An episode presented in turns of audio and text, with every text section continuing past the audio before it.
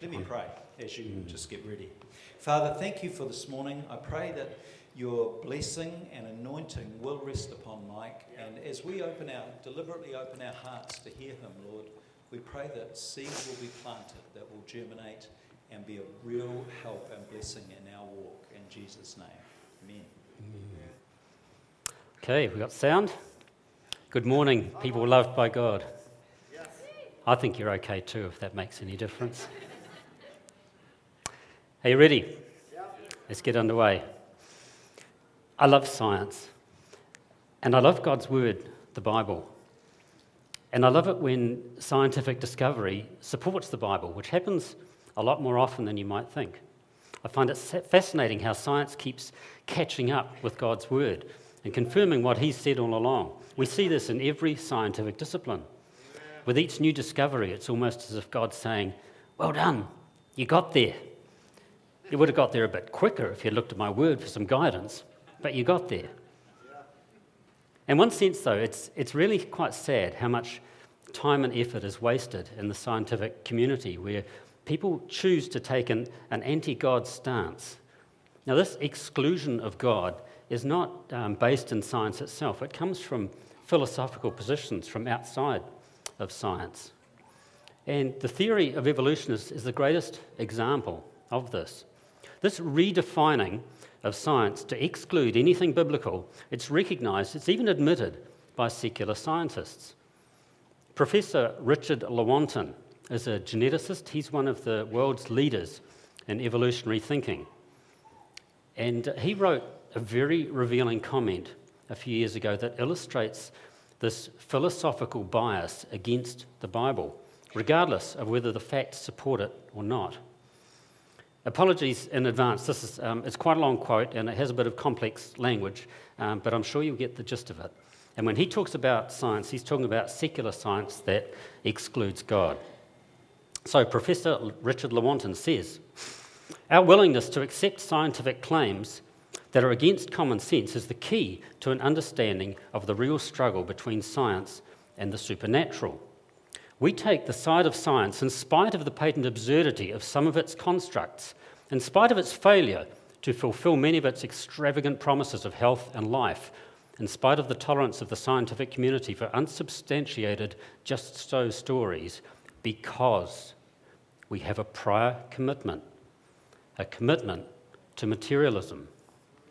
It's not that the methods and institutions of science somehow compel us to accept a material explanation of the phenomenal world, but on the contrary, that we are forced by our a priori adherence to material causes to create an apparatus of investigation and a set of concepts that produce material explanations, no matter how counterintuitive, no matter how mystifying to the uninitiated.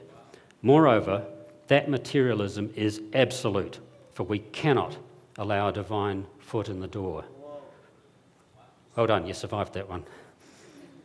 He's basically admitting that we've introduced a set of man made rules into science that say we must exclude anything supernatural, which is very interesting when we look at the history of science and we find that virtually every branch of modern science was either founded or co founded or dramatically advanced by scientists who are Bible believing Christians. So, what I want to look at today is some of the, the bad fruit or the, the harmful consequences of evolutionary thinking and also at how thinking biblically counters bad fruit. It's much more likely to lead us to the truth. Now, one way to measure the merit of an idea is to look at its fruit. You may not realize it, but evolutionary theory actually provides no real benefit to scientific progress. Instead, it's an impediment to useful research that leads people down blind alleys.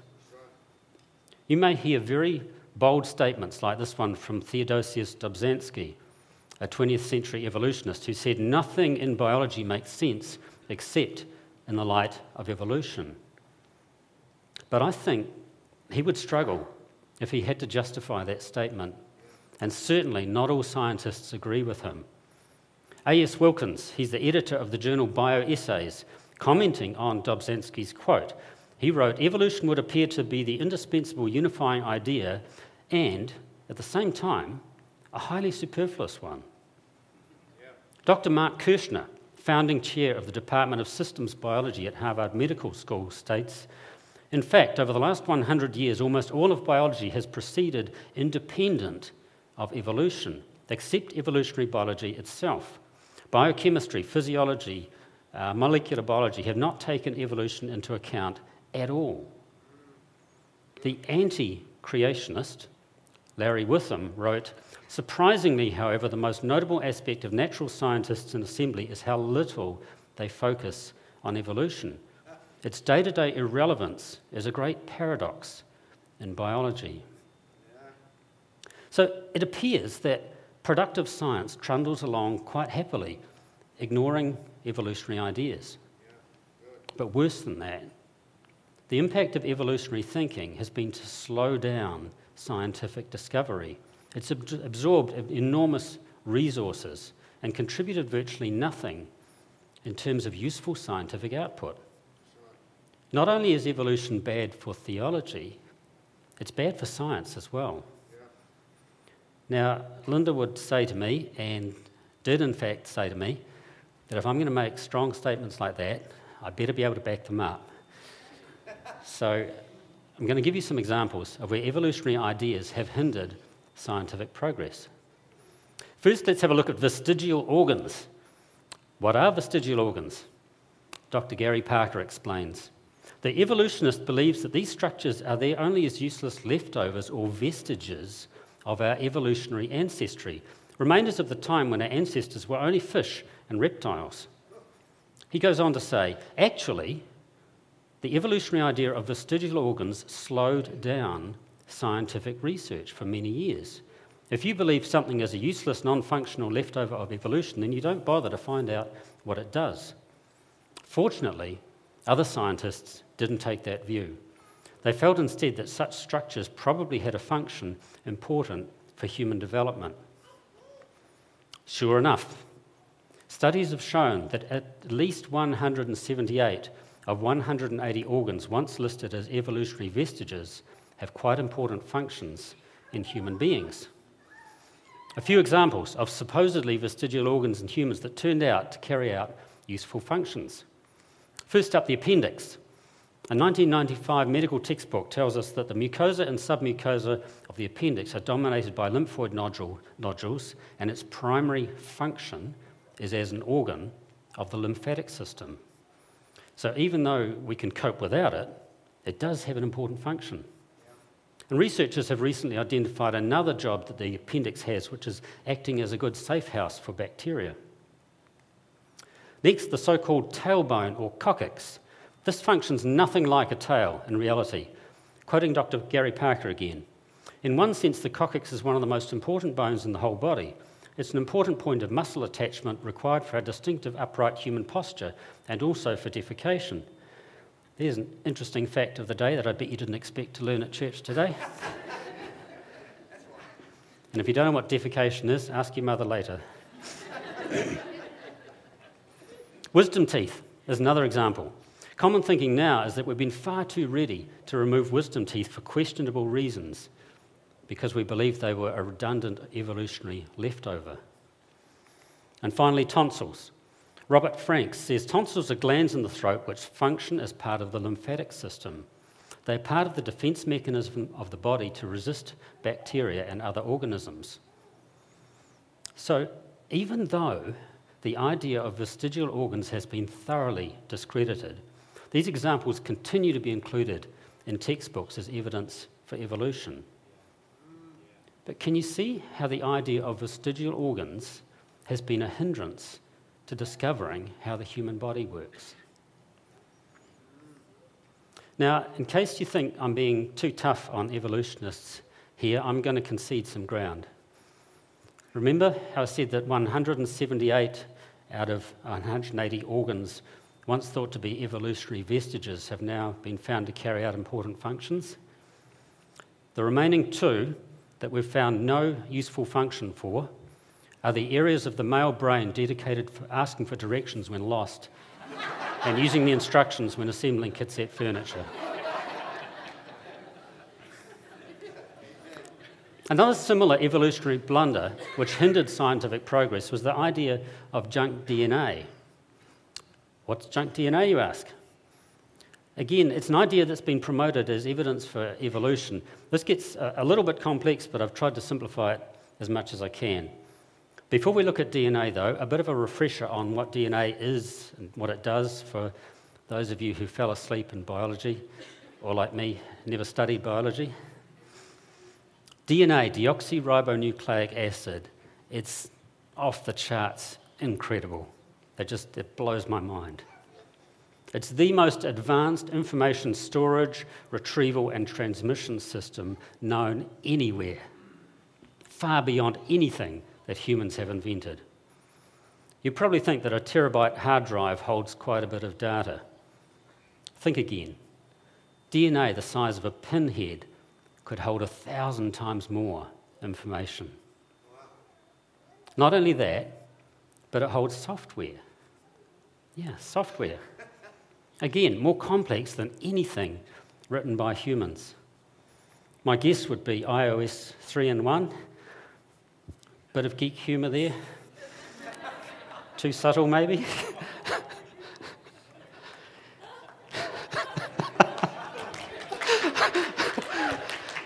I thought I might crash and burn on that one. DNA is constructed like a spiral staircase. The, the rungs are like letters, three billion of them in human DNA. They, they, they're like the, the letters um, spell words with meanings, how to grow everything in your body as well as how, how it all functions. What are genes? Genes are sections of DNA, and some genes act as instructions for making proteins. What are proteins? Our bodies are made of proteins, and they're constructed by linking amino acids in chains. Placing amino acids in different positions along the chain makes different proteins doing different jobs. There are hundreds of thousands of different proteins. Got all that? Yep. Relax, there won't be a test today. So back to junk DNA. Dr. Don Batten tells us a long time before scientists decoded the human DNA, evolutionists decided that over 95% of the DNA must be useless, junk DNA. Evolution demanded it. There was too much variation, too much DNA to mutate, and too few generations in which to get it all done. They suggested that the junk DNA was just padding between the important parts. When we finally decoded the human DNA and found that only 2% of the DNA coded for making proteins, it looked like the junk DNA idea was correct. No one knew what the other 98% did, so it was assumed that it did nothing. Junk DNA was then used as evidence for evolution. But just like the vestigial organs argument, the junk DNA idea has been unraveling as we learn more. A number of studies have now confirmed that this junk DNA is in fact useful. Some of it is involved in the, the complex sequence of events during embryo development. Some of it located before the genes that make proteins enable the genes to be read differently and therefore produce different proteins. Some enable the genes to be read in the opposite direction, again, producing different proteins. Some of it located after the genes control the activity of the genes, including how much of the protein the cell produces. A leading figure in genetics, Dr. John, sorry, Professor John Mattick, said, the failure to recognize the implications of the non coding DNA will go down as the biggest mistake in the history of molecular biology. So clearly, the idea of junk DNA is junk science. Can you see how these false ideas, inspired by evolutionary thinking, lead scientists down rabbit holes instead of contributing to useful research? There are many more examples. As we, as we go through this morning, I'm just going to highlight various resources that relate to specifically to the topics I'm covering, and they'll be available here today for sale in the cafeteria afterwards. You'll probably remember very little uh, of what I say, but if you take away a book or a DVD and, and process that at your leisure, you're much more likely to remember it.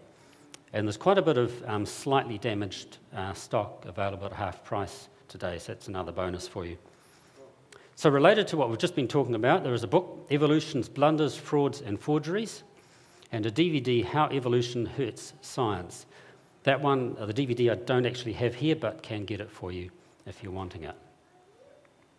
So, scientifically speaking, good fruit resulting from evolutionary thinking is almost non existent. Morally speaking, it's been a disaster. There's another whole talk, or another series of talks probably, on the horrific fruit of evolutionary thinking that ranges from abortion and euthanasia right through to genocide, the likes of Hitler's Holocaust, which was clearly inspired by evolutionary thinking. I don't have time this morning to show the evolutionary link to abortion and euthanasia, but there's a great little booklet covering this called Is Human Life Special? I will give one quote regarding Hitler's Holocaust. Sir Arthur Keith was a British anthropologist, an atheistic evolutionist, and an anti Nazi, and he drew this conclusion about Hitler. The German Fuhrer, as I have consistently maintained, is an evolutionist. He has consciously sought to make the practice of Germany conform to the theory of evolution. Now, social statistics from Australia show a relationship between the decline, in church decline of church involvement by children and increased social problems, property crime, divorce, rape, youth suicide. Church influence in schools took a dive after the introduction of evolution into schools in the 1950s and 60s. In other so called Christian countries, you'll find similar trends. But for now, I want to focus on just, just one area where evolutionary thinking has produced enormous pain and conflict, and that's racism. So, am I suggesting that evolutionary thinking is the original direct cause of racism? No, I'm not. Neither racism nor even the idea of evolution actually originated with Darwin, but they're both manifestations of basing our thinking on a non biblical foundation. However, Darwin's writings greatly fueled racism, providing a so called scientific justification for it. His famous book, On the Origin of Species by Means of Natural Selection, has a subtitle, or The Preservation of Favoured Races and the Struggle for Life. As long as there are fallen people on this planet, there will be racism. We have a natural or or more correctly, an unnatural tendency to mistrust what we don't know or don't understand. And where ignorance reigns, it's just so easy to take on an air of superiority at the expense of other people groups. But in modern times, one of the biggest justifications for racial discrimination was the idea that different people groups have evolved separately. In this view, some groups will be at different stages of evolution with some more backward than others. The logical conclusion is that some groups are not as fully human as others. Unsurprisingly, those writing the rulebook in this regard placed themselves in the more evolved category, while many dark skinned people groups were considered to be less evolved and therefore closer to animals. And this is demonstrated by a 1900 article in Encyclopedia Britannica, which, under the heading Negro, stated the nearly unanimous consent of anthropologists is that Negroes occupy the lowest position on the evolutionary scale. Stephen Jay Gould was a leading evolutionist, a Marxist, a staunch anti racist, yet he admitted biological arguments for racism may have been common before 1850, but they increased by orders of magnitude following the acceptance of evolutionary theory. The litany is familiar. Cold, dispassionate, objective modern science shows that races can be ranked on a scale of superiority. And if this offends Christian morality or a sentimental belief in human unity, so be it. Science must be free to proclaim unpleasant truths. We now know that science does not, in fact, support this so called truth. Any manifestation of racism is unpleasant, demeaning, and wrong. But the extremes of racism have been absolutely horrific. This has included the slavery of millions of people. In Australia, Aboriginals being killed in the name of scientific experimentation, and also hunted and killed for sport. I've practiced this talk dozens of times, and that still gets me. It's almost unbelievable. Now, of course, these attitudes are completely unbiblical. According to the Bible, we are all descendants of the first two people who lived, Adam and Eve, whom God created and placed in the Garden of Eden. So all people were created as humans by God. Genesis 2 7 Then the Lord God formed the man of dust from the ground and breathed into his nostrils the breath of life, and the man became a living creature. We are, in fact, one human race and one human family. Acts 17:26 and he made from one man every nation of mankind to live on all the face of the earth. All humans came from Adam. So it's impossible that any people groups are closer to animals than others. Galatians 3:28 There is neither Jew nor Greek, there is neither slave nor free, there is no male and female, for you are all one in Christ Jesus. So what about the apparent differences between people groups? Well, science is now, again, finally catching up with God's word. The study of genetics now confirms what the Bible has always said that we are all related very closely. Take a look around the room. That idea may scare you.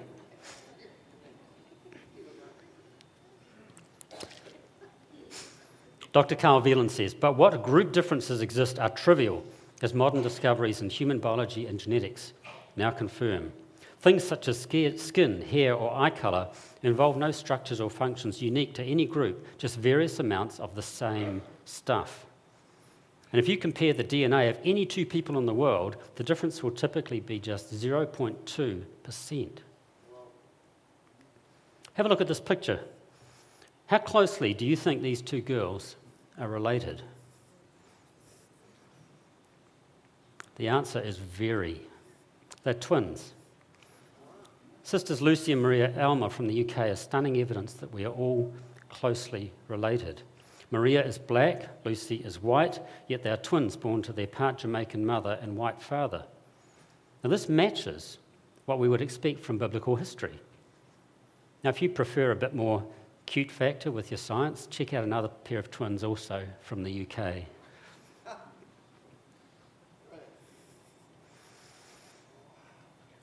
A question for you How many skin colours are there in humans? Anyone who's done my course knows the answer to this? Correct. There is one skin colour in humans. Dr. Wieland tells us all people have the same sunscreen skin pigment, melanin. Those with more melanin, generally labelled black, are really more dark brown. Those with less, called white, are really light brown, often pinkish because of insufficient melanin to screen the redness of their small blood vessels, and there are many shades in between. The Bible also gives us a clear explanation for how the different people groups originated and dispersed across the planet so quickly. After Noah's flood, where the world's population was reduced down to a very small group of eight individuals, all humans spoke the same language. God commanded them to spread out and repopulate the earth, which they refused to do. As they began to construct the Tower of Babel, God supernaturally introduced new languages which caused forced dispersal. They experienced confusion and probably hostility as they found that they were unable to understand each other. The result was the people rapidly fulfilling God's earlier command to spread out and repopulate the whole earth. The minor genetic differences, called racial, were the result of the genetic isolation of these people groups for centuries. So, again, we see that evolutionary thinking leads us in a tragic direction.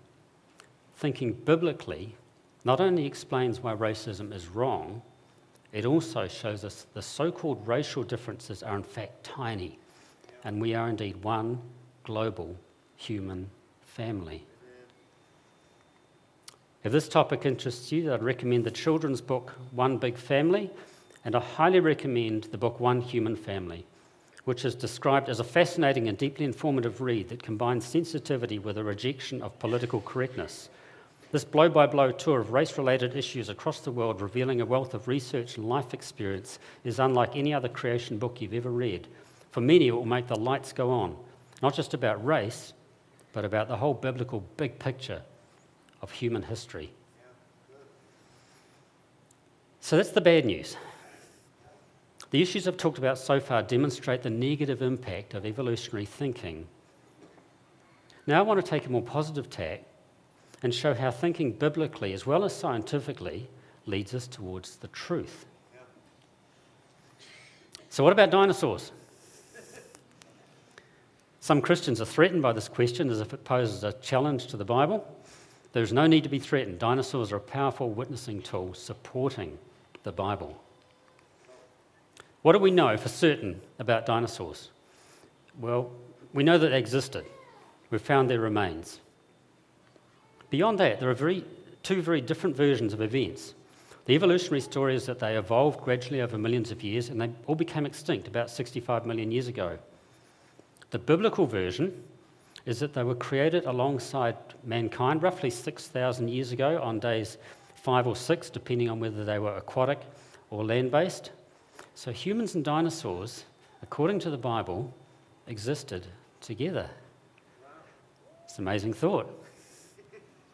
All air breathing uh, vertebrate land mammals, including dinosaurs, perished in the global flood around four and a half thousand years ago, except for those preserved aboard Noah's Ark.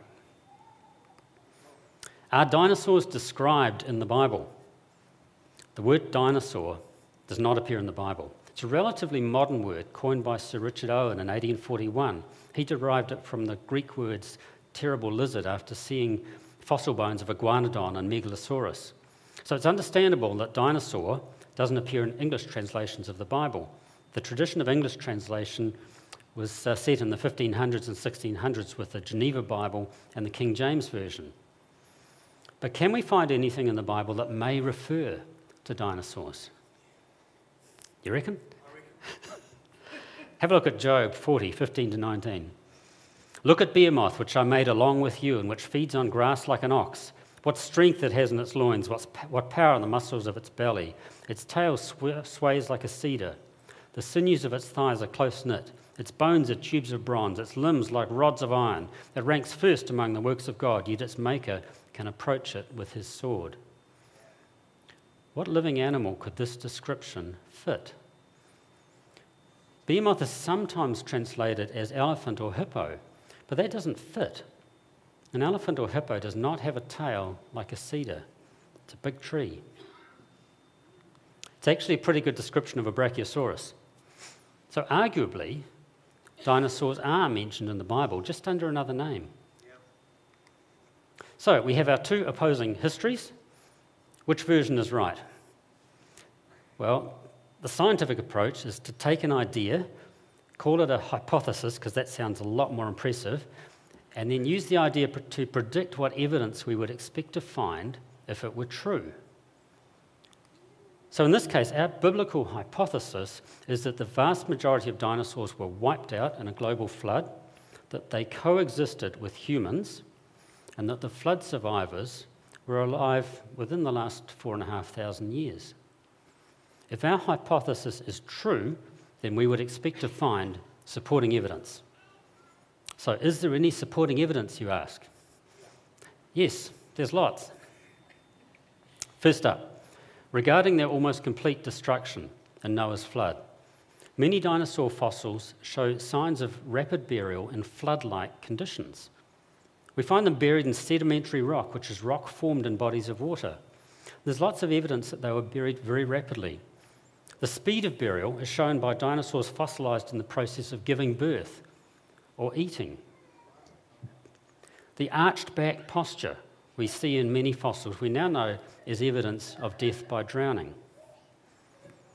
We find dinosaur tracks all over the world, but they're almost always in straight lines, which indicates that the animals were panicking Animal tracks tend to meander when they're relaxed. We also find evidence of swim tracks left by dinosaurs. Dr. Tas Walker uh, describes swim tracks. Swim tracks are found all over the world, including dinosaur tracks in no- northern Spain, which consist of claw marks made in the sand surface as the animal was on tiptoes trying to move through deep flowing water. Okay, secondly, regarding the coexistence of people and dinosaurs. I'm sure I'm messing with some people's heads here. We would expect to find evidence of dinosaurs in recorded human history. So, do we? Well, we don't. We don't find historical references to dinosaurs, and we wouldn't expect to, because as I said before, dinosaur is a modern word. But there are many historical references to dragons. These descriptions are remarkably consistent, and the range of evidence is huge. We find historical references to dragons from Europe across Asia into China, and these descriptions match modern reconstructions of dinosaurs from fossil evidence.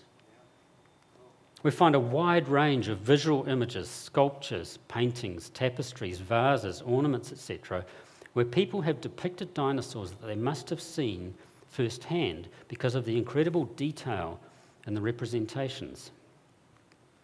Even a secular book called Dragons states that the evidence for dragons is not confined to works of natural history and literature, but appears in everyday chronicles of events.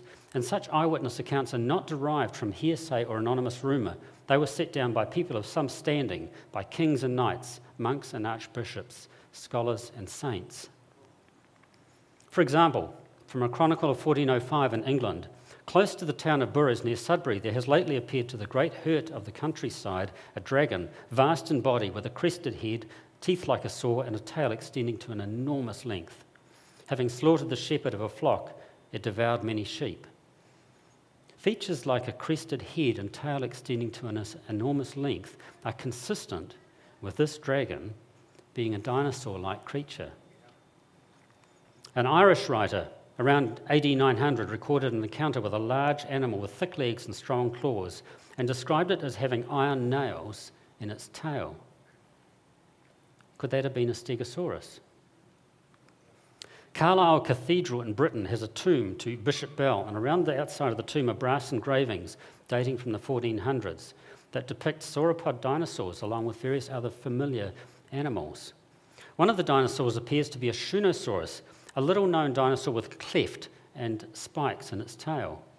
Now, these engravings were made over three centuries before fossil bones of these creatures were dug up, described, and named. Temples of Angkor in Cambodia have 800 year old glyphs that depict what appear to be a stegosaurus. The Chinese word for dinosaur, konglong, literally means fearsome dragon. And of the 12 symbols, used in the Chinese lunar calendar, 11 are real animals seen today, suggesting that the 12th, the dragon, could also be real.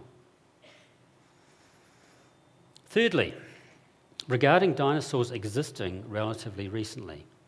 So remember, the evolutionary story is that dinosaurs died out 65 million years ago.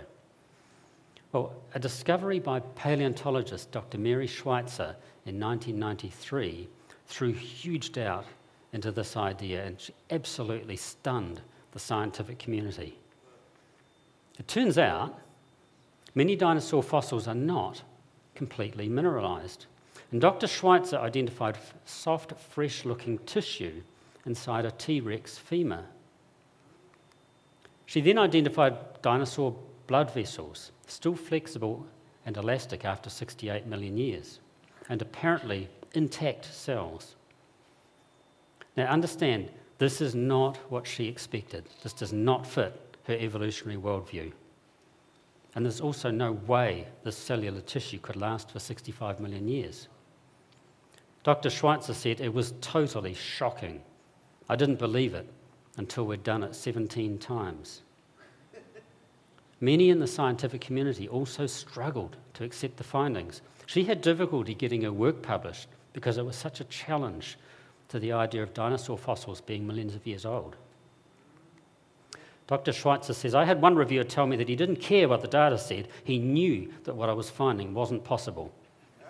I wrote back and said, Well, what data would convince you? He said, None. There have been many attempts to explain away this discovery, but Schweitzer's findings have since been repeated and confirmed multiple times. A summary of the findings. In 1993, dinosaur blood cells give Mary Schweitzer goosebumps. In 1997, hemoglobin as well as red blood cells in a T Rex bone. In 2003, evidence of the protein osteocalcin. In 2005, flexible ligaments and blood vessels. In 2007, collagen in a T Rex bone. In 2009, the fragile proteins elastin and laminin, and further confirmation of collagen in a duck-billed dinosaur. In 2012, bone cells, osteocytes, the proteins actin and tubulin, and DNA were reported. Now, the measured rates of decomposition of these proteins, and especially DNA, which is extremely fragile, show that they could not have lasted for the presumed 65 million years since dinosaur extinction.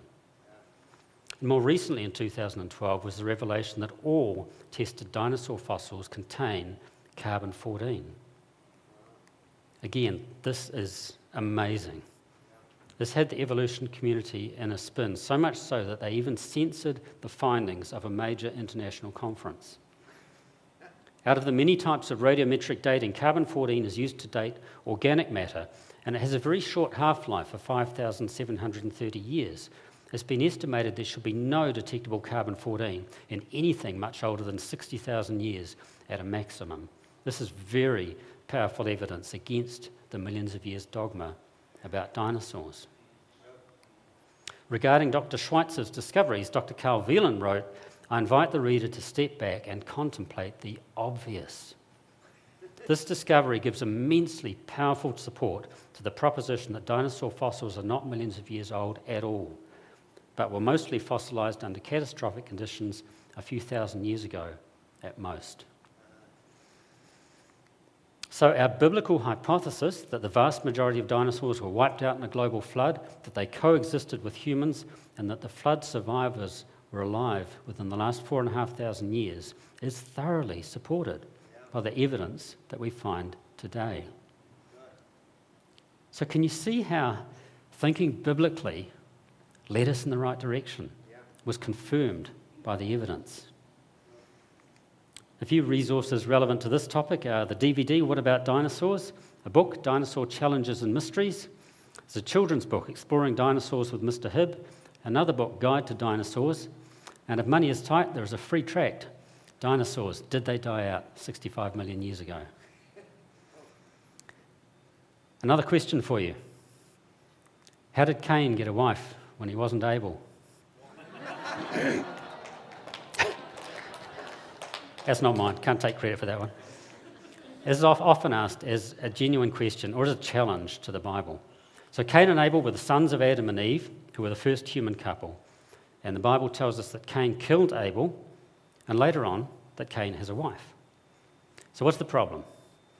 Well, how could Cain get married when there is initially only one family and the Bible prohibits marriage between close relatives? Again, let's approach this thinking biblically. What do we know? We know that Adam and Eve were the only two people created by God at the beginning. They had three sons who are named in the Bible Cain, Abel, and Seth. Genesis 5 4 tells us that Adam and Eve had other sons and daughters. And the Bible then says Cain killed Abel, and a bit later on it mentions Cain's wife. So Cain's wife must have been a very close relative, his sister, or possibly his niece. But the Bible prohibits marriage between close relatives, doesn't it? Why is that? I'm going to simplify this slightly, but the principle remains true. First up, you're all mutants.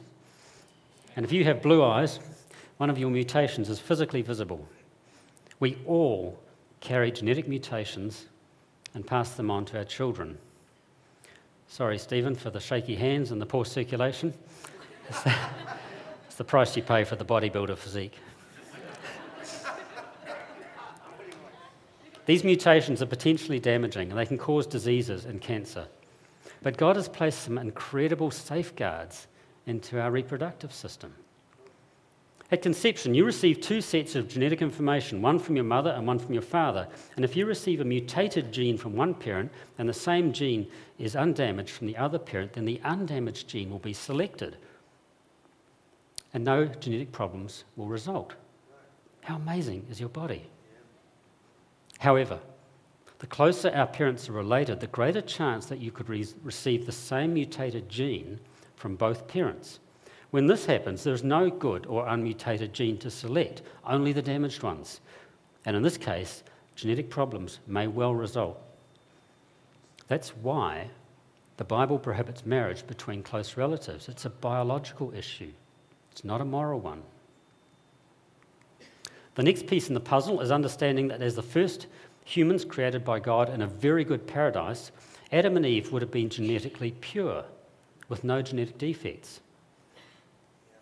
Then came the fall, caused by Adam and Eve's rebellion and the introduction of death, disease, suffering, and logically, genetic mutations. Initially, only a few, but as subsequent generations were born, the number of mutations began to increase, and it's still doing that today. It's a well known scientific phenomenon known as genetic entropy. So today, there are around 100 additional new mutations added per person every generation, and that number is just increasing. But in the early generations, there was virtually no risk arising from close intermarriage because the number of mutations was so small. So, biologically, there was no problem with Cain marrying his sister. So, the last piece in the puzzle God does clearly forbid marriage between close relatives. Leviticus 18:9 Do not have sexual relations with your sister, either your father's daughter or your mother's daughter, whether she was born in the same home or elsewhere.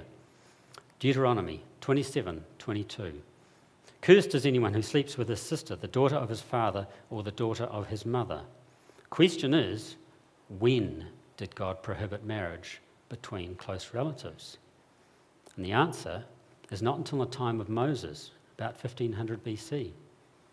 So God introduced the prohibition only when biologically mutations were going to become a serious problem. Isn't he clever? Yeah. Before that, there was no issue with marrying a close relative. So, once again, thinking biblically shows us that the supposed challenge is no challenge at all.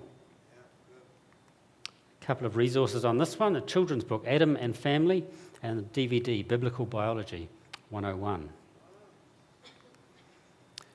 One final quick gem that isn't a proof of the Bible, but I love it. Genesis 2:21 so the Lord God caused the man to fall into a deep sleep, and while he was sleeping, he took one of the man's ribs and then closed up the place with flesh. Then the Lord God made a woman from the rib he had taken out of the man, and he brought her to the man. So Adam was missing a rib. Maybe not. Surgeons today know that if you remove a human rib but leave behind the periosteum, which is the membrane covering the bone, the rib will grow back. The same rib can be reharvested and used elsewhere to repair the body multiple times. God has placed a bone factory in your chest. How cool is that? The body He's given you is just incredible. There's a little booklet relating to this one called Adam's Rib Creation and the Human Body. Katie. So, to close, as always, my hope is that you've been inspired to trust God's word, even when it clashes with popular thinking. Scientific thought is constantly changing. Someone has said that if we wed ourselves to the latest scientific idea today, we risk being divorced tomorrow. But God's word doesn't change. And scientific discovery is gradually catching up with it. We can confidently rely on God's word as our ultimate foundation. I want to restate that I'm not opposed to science, far from it, but it's the science that has chosen to ignore the history of the world described in the Bible that has proved to be fruitless at best and destructive at worst. Evolution is not just an intellectual idea that's incorrect. Ideas have consequences, and bad ideas produce bad fruit. Evolutionary thinking has been damaging to science, it's been morally corrosive, and it's been incredibly harmful to people. We need to be equipped to expose it for what it is an idea not supported by scientific discovery, but birthed out of humanistic materialism. It's an alternative option that people choose, not because of the supporting evidence, but because it allows them to reject the Bible. When we learn to apply a biblical worldview to the evidence we see around us, we're far more likely to interpret it correctly. History gives us many examples where secular science claimed to have proved the Bible wrong, only to find out that as we learn more, the Bible was right all along. To me, it's obvious where we should put our trust. So, how do we counter rotten fruit? With bread from heaven. Matthew 4 4. Jesus said, It is written, Man shall not live on bread alone, but on every word that comes from the mouth of God. We need to fill our minds with God's word. Now, here's the challenge it's not just for our benefit. We need to upskill ourselves with supporting arguments so that we can show others that God's word gives by far the best explanation for the world we see around us. In fact, we're commanded to do this. 2 Corinthians 10 3 to 5. For though we live in the world, we do not wage war as the world does.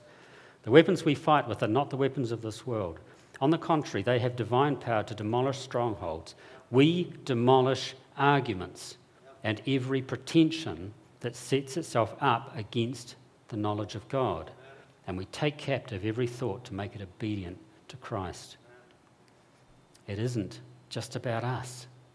The eternal destiny of others is at stake here. 1 Peter 3:15 tells us to always be prepared to give an answer to everyone who asks us to give the reason for the hope that we have. And we need to be prepared to lead other people towards the truth. For many people, evolution is the greatest stumbling block on their journey toward Jesus. The great news is it's so easy to get equipped to defend the Bible and to expose evolution as a hollow philosophy. These days, we're drowning in good evidence and information that supports the Bible and debunks evolution. The best source that I'm aware of, apart from the Bible itself, is creation.com where you'll find over 10,000 articles and around 700 video clips, all proclaiming the truth of God's word. I want to give the last word to Jesus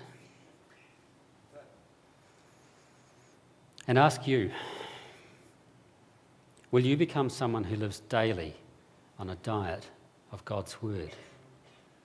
Will you become someone with power to demolish strongholds, arguments, and every pretension that sets itself up against the knowledge of God?